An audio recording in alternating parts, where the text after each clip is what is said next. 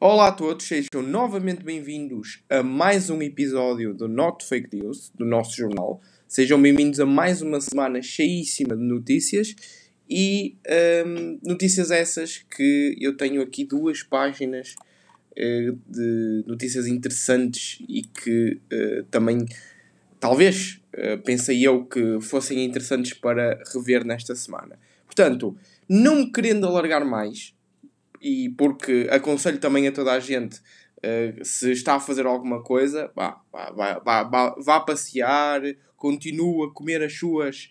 Uh, continua a lavar a, lo a, a louça enquanto está a ouvir o podcast, porque temos muito que falar aqui. Já saiu a, a, as taxas de inflação, o quanto é que subiu em março, vamos falar disso, vamos falar de políticas monetárias, vamos falar da Tesla e vamos falar de outras ações e outros uh, de outros fatores macroeconómicos que se está a passar agora. E eu vou dar a minha opinião como, uh, como foi sempre aqui o Not Fake News. Portanto, sem mais demoras, vamos então passar para as notícias de segunda-feira.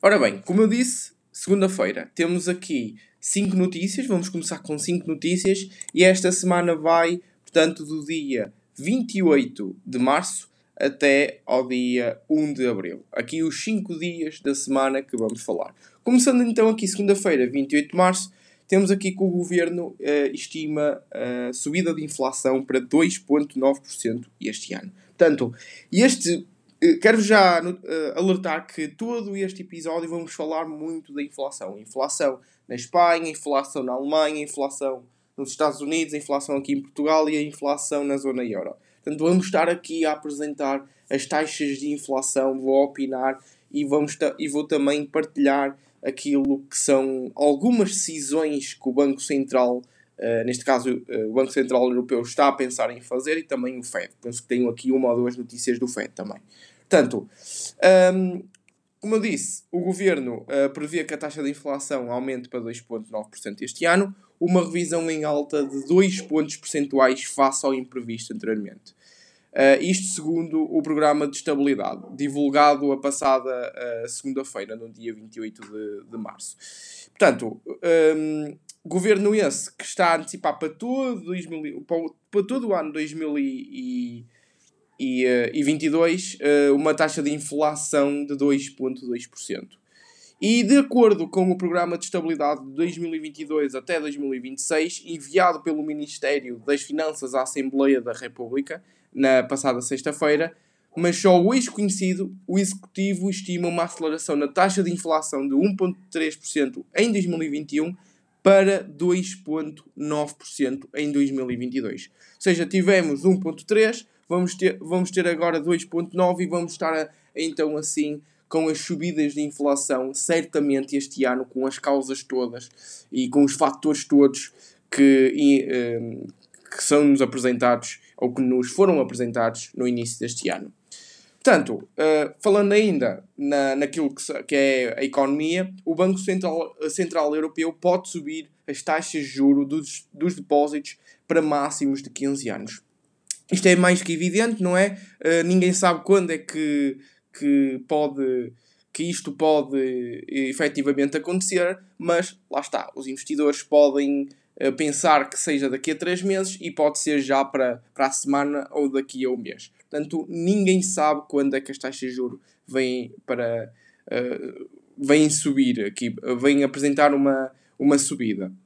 E isto é para quê? Para arrefecer um bocadinho a economia. Ou seja, arrefecer no sentido em que se a Cristina Lagarde do Banco Central Europeu vai subir as taxas de juros é para uh, a procura começar a descer um bocadinho e não haver tanto o apelo ao consumo. E daí, a partir desse momento, aquilo que é uma de, dos derivados da inflação, que é a procura, procura agregada, um, a partir daí a inflação diminua um bocadinho e venha para aquilo que, que é as suas a sua média estipulada de 2 a 3%.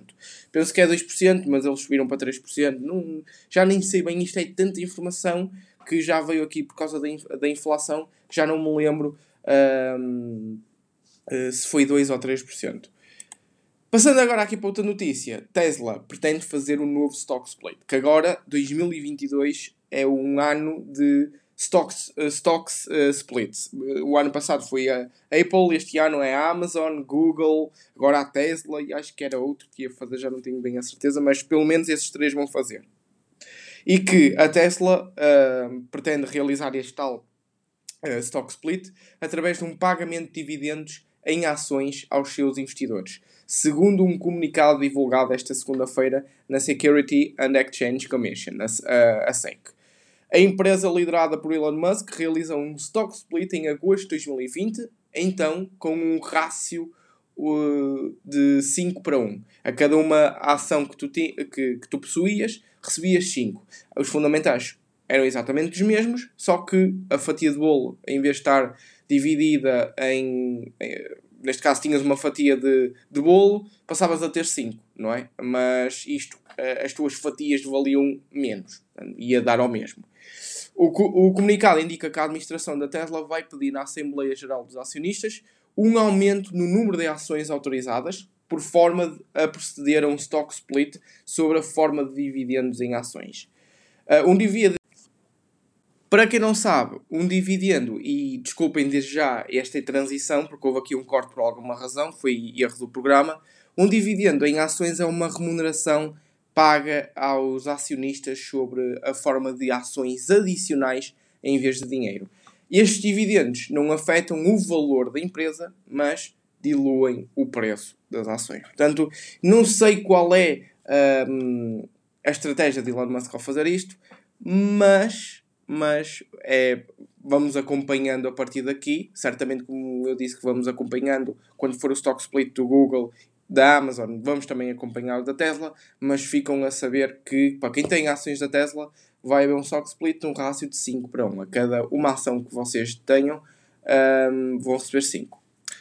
Depois, a nós compra 200 mil ações próprias e passa a ter 0,73% do capital. De acordo com a informação remetida ao mercado, a empresa comprou, na passada quinta-feira, uh, 50 mil ações próprias e no dia uh, seguinte mais 100 mil. Uh, já hoje, isto no dia 28 de março, adquiriu 50 mil ações, fazendo um total então dos 200 mil, uh, 200 mil títulos. Após estas operações, a nós passou a ter um total de uh, 3.737.556 ações próprias, que uh, representadas, uh, representavam 0,73% do capital social. Uh, na, isto para quem quer saber, na, uh, com, com esta notícia, na sessão desta segunda-feira da, da Bolsa, na passada segunda-feira, as ações da nós subiram 1,83%, porque quando fazem recompra de ações, o vosso valor enquanto acionista sobe não é? E, portanto, uh, isto é sempre bom. Eu não sei os números da nós, uh, mas neste caso eu sei que ela está cotada, uh, eu sei que ela está dentro do PSI 20, está cotada na bolsa, não sei os números porque nunca analisei, mas eles estão disponíveis para quem queira ter... Um, esse, para, quem tem esse interesse de analisar a nós. Qualquer dia, lá está, como eu disse, nós vamos começar a incorporar dentro da, um, do antigo clube de pesquisa que agora é nova novidade, não é? É Jornada Financeira. Uh, é só irem ao nosso site e, e depois irem aos nossos serviços, clubes de formação e venham lá a Jornada Financeira. É, o site é clubefinanças.pt, ok? Clube Financas, sem acento. Uh, é clubefinancas.pt.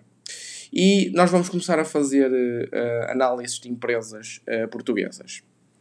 E uma delas pode ser nós, mas temos outras prioridades sem dúvida do, do, para além da nós, não é? Temos outras melhores, a nosso ver. Por último, um, neste caso, com o, o stock split e com a notícia do, da Tesla, ela ganha 80 mil milhões em bolsa com, com esta notícia, com o stock split. A Tesla que pretende então fazer este stock split, uh, através deste tal dividendos em ações aos acionistas, uh, ganhou assim, os, os, investidores gostaram desta notícia e ganhou então assim um, com uma subida de 8%. 8% num dia. Portanto, uh, os investidores gostaram e a ação subiu.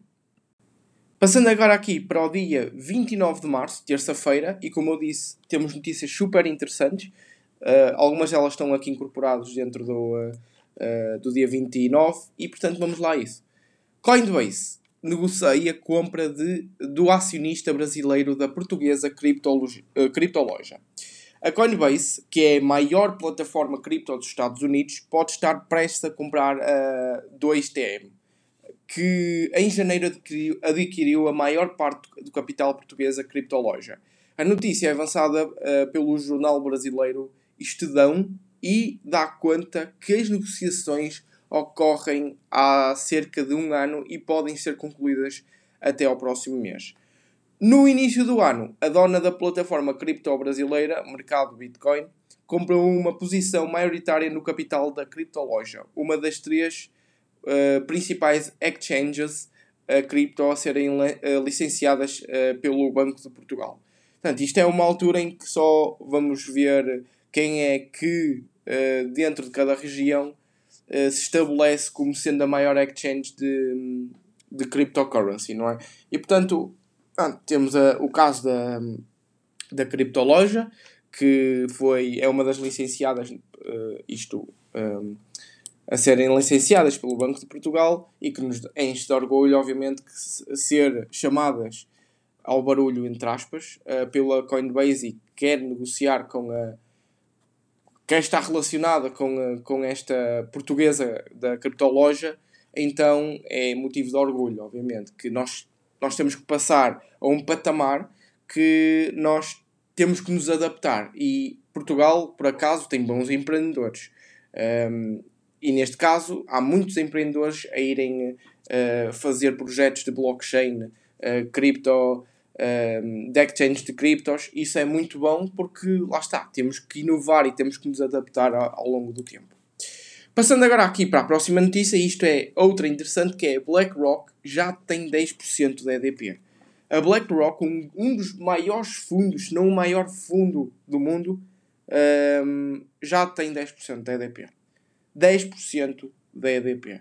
Seja, a BlackRock reforçou a sua posição no capital da EDP de 7,38% para 10,01% e que anunciou a passada terça-feira a elétrica em comunicado enviada à Comissão de Mercado de Valores uh, Mobiliários. A aquisição de 2,63% do capital da empresa uh, ocorreu uh, a passada segunda-feira, 28 de março. Portanto, a EDP é um dos, é um dos primeiros, se não o primeiro, a primeira empresa a nós analisarmos e a colocarmos dentro da plataforma uh, da jornada financeira. Agora não é clube de pesquisa, é jornada financeira porque tem muito conteúdo lá, muito. Se queres aprender sobre finanças pessoais ou se quiseres aprender sobre investimentos, tem lá dois cursos. Vocês não pagam mais, pagam uma mensalidade por mês, mas não, nós vamos estar sempre, sempre, sempre a incorporar conteúdo novo e vocês não vão pagar mais por isso. Vai tudo para lá e vocês vão ter, tudo, uh, vão ter acesso a tudo. E um dos conteúdos também é a análise fundamental das empresas, com um PDF de mais de 40 páginas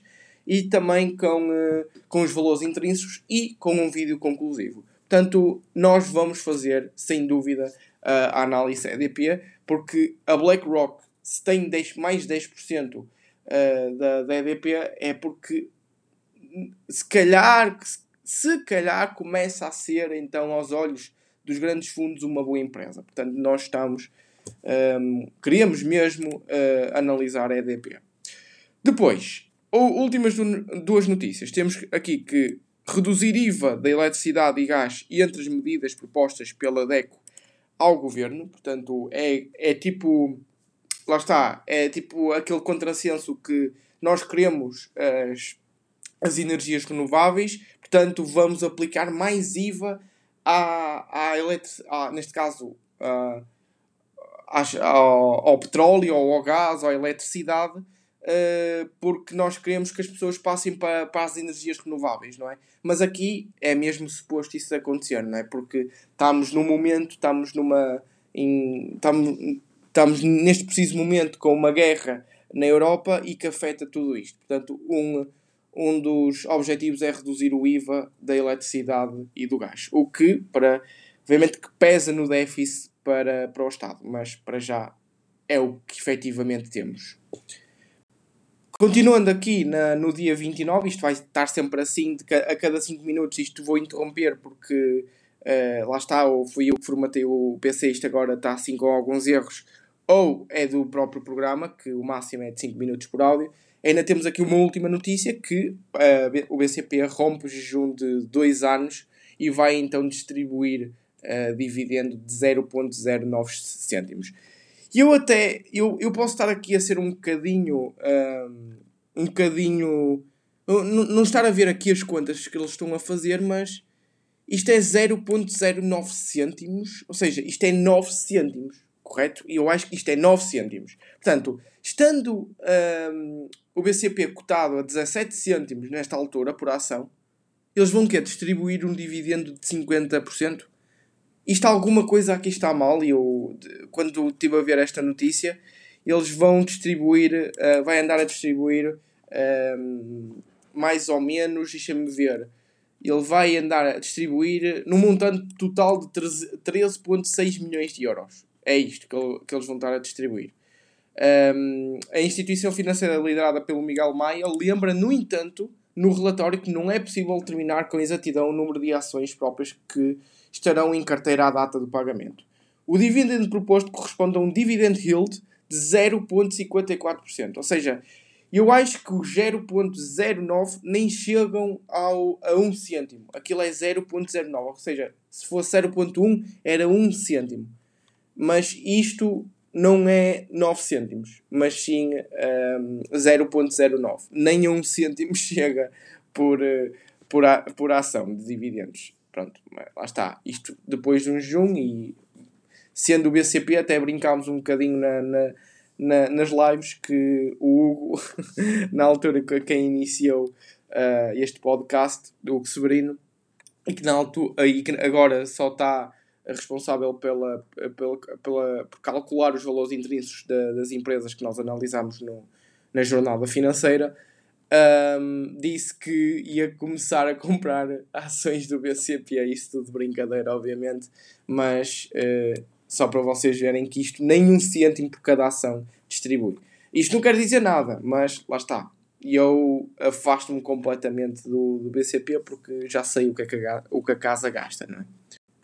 Passando então agora para o dia 30, dia 30 que uh, foi uma quarta-feira, uh, vamos começar a falar da inflação e a começar uh, a falar muito deste tema. Que neste caso, a inflação anual em Espanha dispara para 9,8% em março. Sim, ouviram bem. 9,8% em março. Em março. Um, isto é um aumento de 2,2 pontos em relação à, à, à verificada em janeiro, que foi de 7,6%. Isto uh, é alcançada, alcançando assim uma taxa, uh, a taxa mais elevada desde 1985. Portanto, isto não anda mesmo fácil em termos de inflação e os bancos centrais, obviamente, vão ter que atuar com a subida das taxas de juros. Depois, uma coisa que eu próprio lamento, que é os hipermercados Continente que foram alvos de um ataque informático, e eu estou a dizer que lamento porque eu trabalho na Sonai MC, isto é, na MC Sonai, e pelos vistos agora, enfim, um, vão, vão, vão, vão ter que fazer um esforço e vamos estar a ajudá-los, não é? Um, e que não é fácil para nenhum, para, para, para nenhum negócio, para nenhuma empresa, e eu, uh, neste caso, eu vivenciei aquilo que foi a confusão dentro da, da, da MC, dentro dos escritórios da MC, e posso dizer que um, neste caso, o, o que é que eu posso comentar? Neste caso, um, certamente as empresas portuguesas não estão preparadas ainda para estes alvos, um, estes ataques informáticos. Não estão.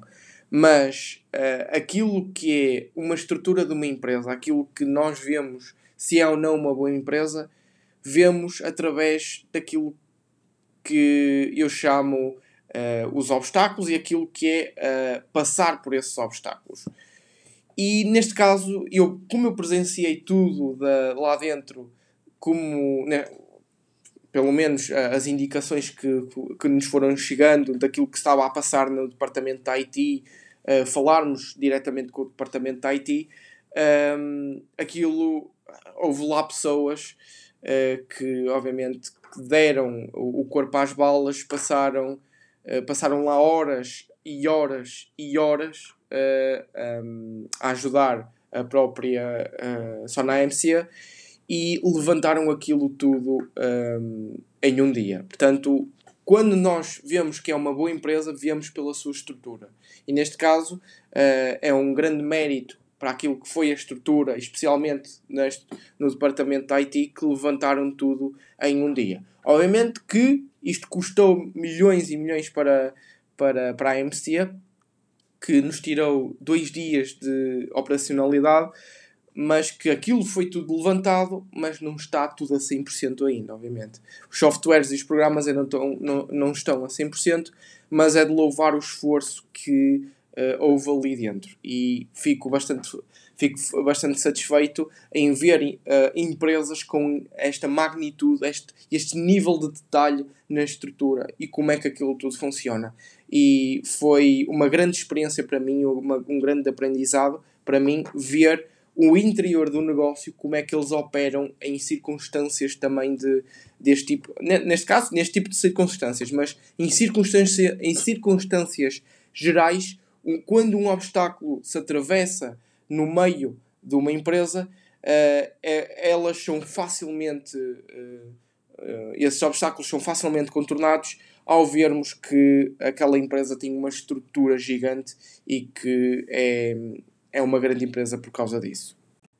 Portanto, agora vamos falar um bocadinho, vamos para o mundo das criptos, em que a Ron, Ronin Network sofre o maior roubo da história do mercado uh, cripto. Portanto, uma coisa que eu tenho a falar aqui é que, neste caso, o pirata informática roubou 225 milhões de dólares em Ethereum e USDC e que, neste caso, se vocês não possuem um código wallet, então vocês não são possuidores daquelas criptos. Isto falando um, em termos muito básicos. Isto aconteceu e vai continuar a acontecer sem dúvida nenhuma. Se vocês têm, vão comprar uh, cripto e aquela cripto não está dentro de uma wallet, sendo offline online, e vocês possuírem, uh, neste caso, vocês possuem o código daquela wallet e são os únicos detentores daquele código. Se for, se for o caso, tudo bem. Se não for o caso, então vocês não são detentores daquelas criptos.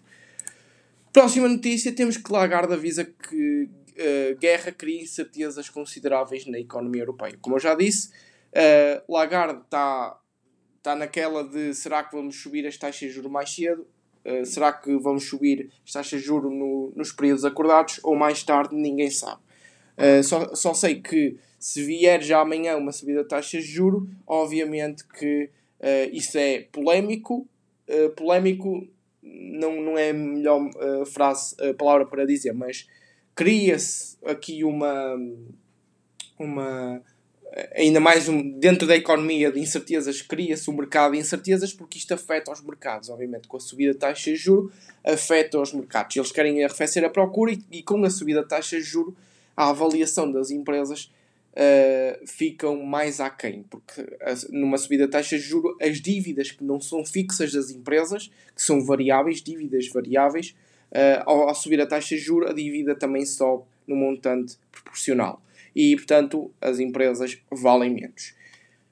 Próxima notícia: a inflação na Alemanha sobe para 7,3% em março, o um máximo de 40 anos. Como podem ver, isto é tudo meramente informativo, não vou estar aqui sempre a dizer exatamente eh, o mesmo, mas é o que eu digo: isto está, está eh, mal para cada canto do mundo a nível de inflação, muito devido àquilo que também é a guerra.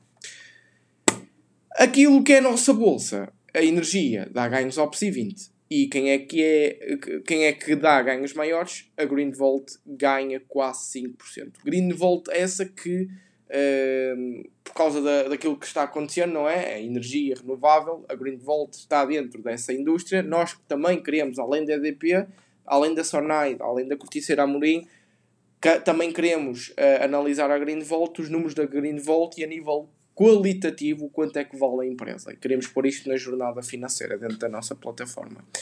E, isto é normal porque enquanto temos subidas uh, astronómicas da eletricidade, gás e petróleo, temos as energias, uh, aquilo que é a indústria, as empresas na indústria renovável a subir por aí além e não fica atrás a Greenvolt e que dá um impulso ao PSI 20. Depois temos que a Europa tem de acelerar o rollout de energias renováveis, nem por acaso eu vou falar das energias renováveis, para ganhar independência da Rússia. Isto não só é verdade, como também muitas empresas e o banco, o próprio Banco Central diz que uh, isto é inevitável e que nos próximos 10 anos vamos ter muitas, muitas mudanças naquilo que é as energias renováveis. Eu já estou exposto à Brookfield Renewable Partners, uma, uma, a minha maior posição, eu percebo muito bem da, daquela empresa e é aquela empresa, sem dúvida, que é uma excelente, excelente, excelente empresa. Nós temos a análise dentro também da nossa plataforma da jornada financeira. Isto, sem dúvida, que uh, as energias renováveis, a indústria das energias renováveis, vai ser uh, certamente uh, a, próxima, a próxima indústria a dar que falar. E chegamos ao último dia, sexta-feira, dia 31 de março. E olhem, olhem o interessante desta notícia. Eu vou estar uh, bastante sorridente a, a, a, falar desta notícia, porque vocês já vão perceber. A maior plataforma cripto do mundo assina acordo para, para formar uh, portugueses especialistas em blockchain. A Binance e a Porto uh, Business School querem fa fazer frente à escassez de profissionais no mercado nacional, oferecendo uma formação especializada em blockchain. O programa começa este ano, mas ainda não tem data marcada. marcada. E eu estou, um, estou dentro desse. Uh, estou dentro dessa, dessa faculdade, a Porto Business School, estou a tirar uma pós-graduação em uh, análise financeira, que depois vai me dar o certificado de CEFA, que é o Certified European uh, um, basicamente, para vocês perceberem, uh, posso dar conselhos financeiros uh, dentro da, da, da Europa. Um, e neste caso, um, a maior plataforma de criptomoedas do mundo, a Binance vai-se ali, aliar à minha faculdade. E quem é que vai estar lá? A Ariana, a Ariana Nunes do canal Renda Maior, o maior uh, canal de finanças uh, de, de Portugal, de finanças pessoais em Portugal e que uh, eu vou estar em contacto com ela presencialmente.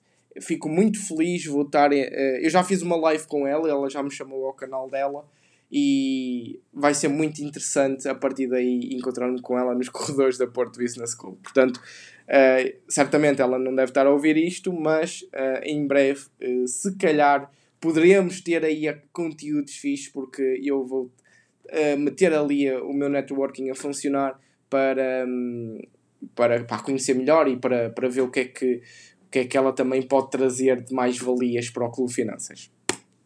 Portanto, a outra, a outra notícia é que a taxa de desemprego na zona euro recua para 6,8%. E como eu já falei anteriormente, quanto mais baixo é a taxa de desemprego, então mais pressão existirá na, no, nos salários e quanto maior a pressão nos salários, maior será a inflação. Portanto, não vejam isto como é positivo, sem dúvida que é positivo, pessoas a trabalhar, etc, etc, mas, mas há muita pressão no salário. Muita, muita pressão no salário. Uh, porque há aquela competitividade de não há mão de obra qualificada para uh, estes. Estes 6,8% é mão de obra não qualificada. E as, e as empresas o que é que vão fazer? Vão buscar a outras empresas porque não há mão de obra qualificada fora da. Uh, fora daquilo que, que, que, são pessoas já uh, empregadas. Portanto, o que é que as, as, empresas fazem? A empresa A vai buscar a empresa B e paga muito mais e andam assim sempre neste ciclo. Isto uh, aumenta, faz aumentar as taxas de inflação. Já disse isto na, na outra, no outro episódio de, do podcast. Agora, Greenvolt, novamente, conclui uma compra de 35% de Alma Max Solar por 26 milhões. Uh, esta, esta, esta, eu já, já tínhamos falado disto uh, anteriormente, no episódio anterior. É, uh, tanto a EDP como a Greenvolt estão cada vez mais a vir às notícias porque estão a fazer muitas aquisições. Eu quero sem dúvida uh, olhar para a EDP e para a, para, para a Greenvolt, aquilo que são empresas portuguesas dentro do PSI 20 e que são empresas, uh, neste caso, de energias renováveis.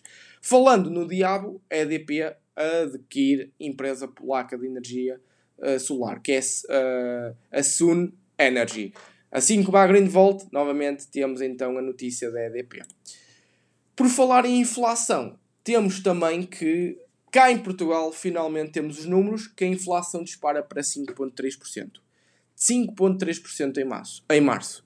Ou seja, o que é que isto faz? Se tu tiveste, uh, imaginemos que isto foi 5%, neste caso, imaginemos 2%, 2% uh, o, o, ano, o ano passado. Se tu tiveste um aumento de 1,5% no teu salário, então tu perdeste poder de compra. É, ma é mais ou menos isto que significa. Significa isto também que para a TAP, que teme que a inflação afete a procura e não afaste o novo uh, aumento de preços, uh, aumenta então efetivamente os preços. Portanto, a TAP, é inevitável que a TAP vá aumentar os preços, isto segundo comunicado pela mesma empresa. Eu tinha dito que os áudios as notícias anteriores eram de sexta-feira, mas menti. Porquê? Porque vamos agora para o dia 1 de Abril. Isto não fez sentido nenhum. Isto veio agora tudo da, da minha cabeça porque vi agora aqui 1 de Abril, Dia das Mentiras. Dia das Mentiras, uh, esse, que quem me dera que isto também fosse mentira, esta notícia. Que a taxa de inflação ultrapassa reforço salarial previsto para a função pública em 2023. Lá está. Uh, todas as pessoas que trabalham na função pública, e isto vou dizer de forma que todos percebam, vão ficar mais pobres. Ok? Vocês vão ficar mais pobres. Uh, sendo que a margem orçamental prevista para os aumentos salariais em 2022 e 2023 é de 1,8%, segundo o programa de estabilidade, e a taxa de inflação prevista para 2022 é de 2,9%, vocês vão ficar mais pobres 1,1% eh, dentro desse ano. Vão ficar com menos poder de compra 1,1%. Não parece nada, mas isto foi só em um ano. Só num ano. Só num ano, volto a repetir. E se continuar assim, e se vocês continuarem a deixar, lá está, as vossas finanças uh, paradas, então certamente que o agente corrosivo, a inflação, vai-vos deixar com menos poder de compra. É por isso que as pessoas procuram os investimentos, não é? Sendo eles quais forem, menos arriscados, mais arriscados, pelo menos procurem essa, uh, essa vertente dos investimentos. É por isso que vos convido também, não é? Isto para finalizar, isto também é um mimo, é, foi a última notícia e também esta notícia de que a inflação na zona euro dispara para 7,5%, isto é tudo inflação, é por isso que eu vos convido à jornada financeira, que houve a reestruturação no dia 1 de abril uh, e a partir, da, a partir daqui uh, vai haver, obviamente, uh, grandes, grandes, uma qualidade imensa de, de, conteúdo que nós vamos pôr lá. Já temos, mas vamos uh, pôr ainda mais. Temos um curso completo de finanças pessoais com duas folhas de Excel. Podes organizar as tuas finanças pessoais. Uh, e essa, essas duas folhas de Excel valem qualquer conteúdo também que, tem, que temos lá. Outro que vale também qualquer conteúdo é o curso de, de, de investir na Bolsa de Valores. Está lá todo. Depois temos também Uh, as análises financeiras, se vocês não que, se querem passar para as ações investir em ações individuais, tenham lá também as ações individuais todas analisadas ao pormenor e também com os valores, com os respectivos valores intrínsecos e com um vídeo de apresentação. Uh, que, só não aprende quem não quer e é por isso que vos convido, faço este convite e quem não quiser também não guarda o rancor, mas têm esta possibilidade de aprender sobre finanças pessoais, investimentos e empreendedorismo, que também vamos para, estas, para esta área ainda este ano do empreendedorismo. Portanto, uh, de qualquer das formas, este foi, uh, foi mais um episódio do Not Fake News. Obrigado por acompanharem e uh, já sabem, qualquer dúvida que vocês tenham, mandem-nos por Instagram, ok? Portanto, mais uma vez obrigado e vemo-nos então para a semana.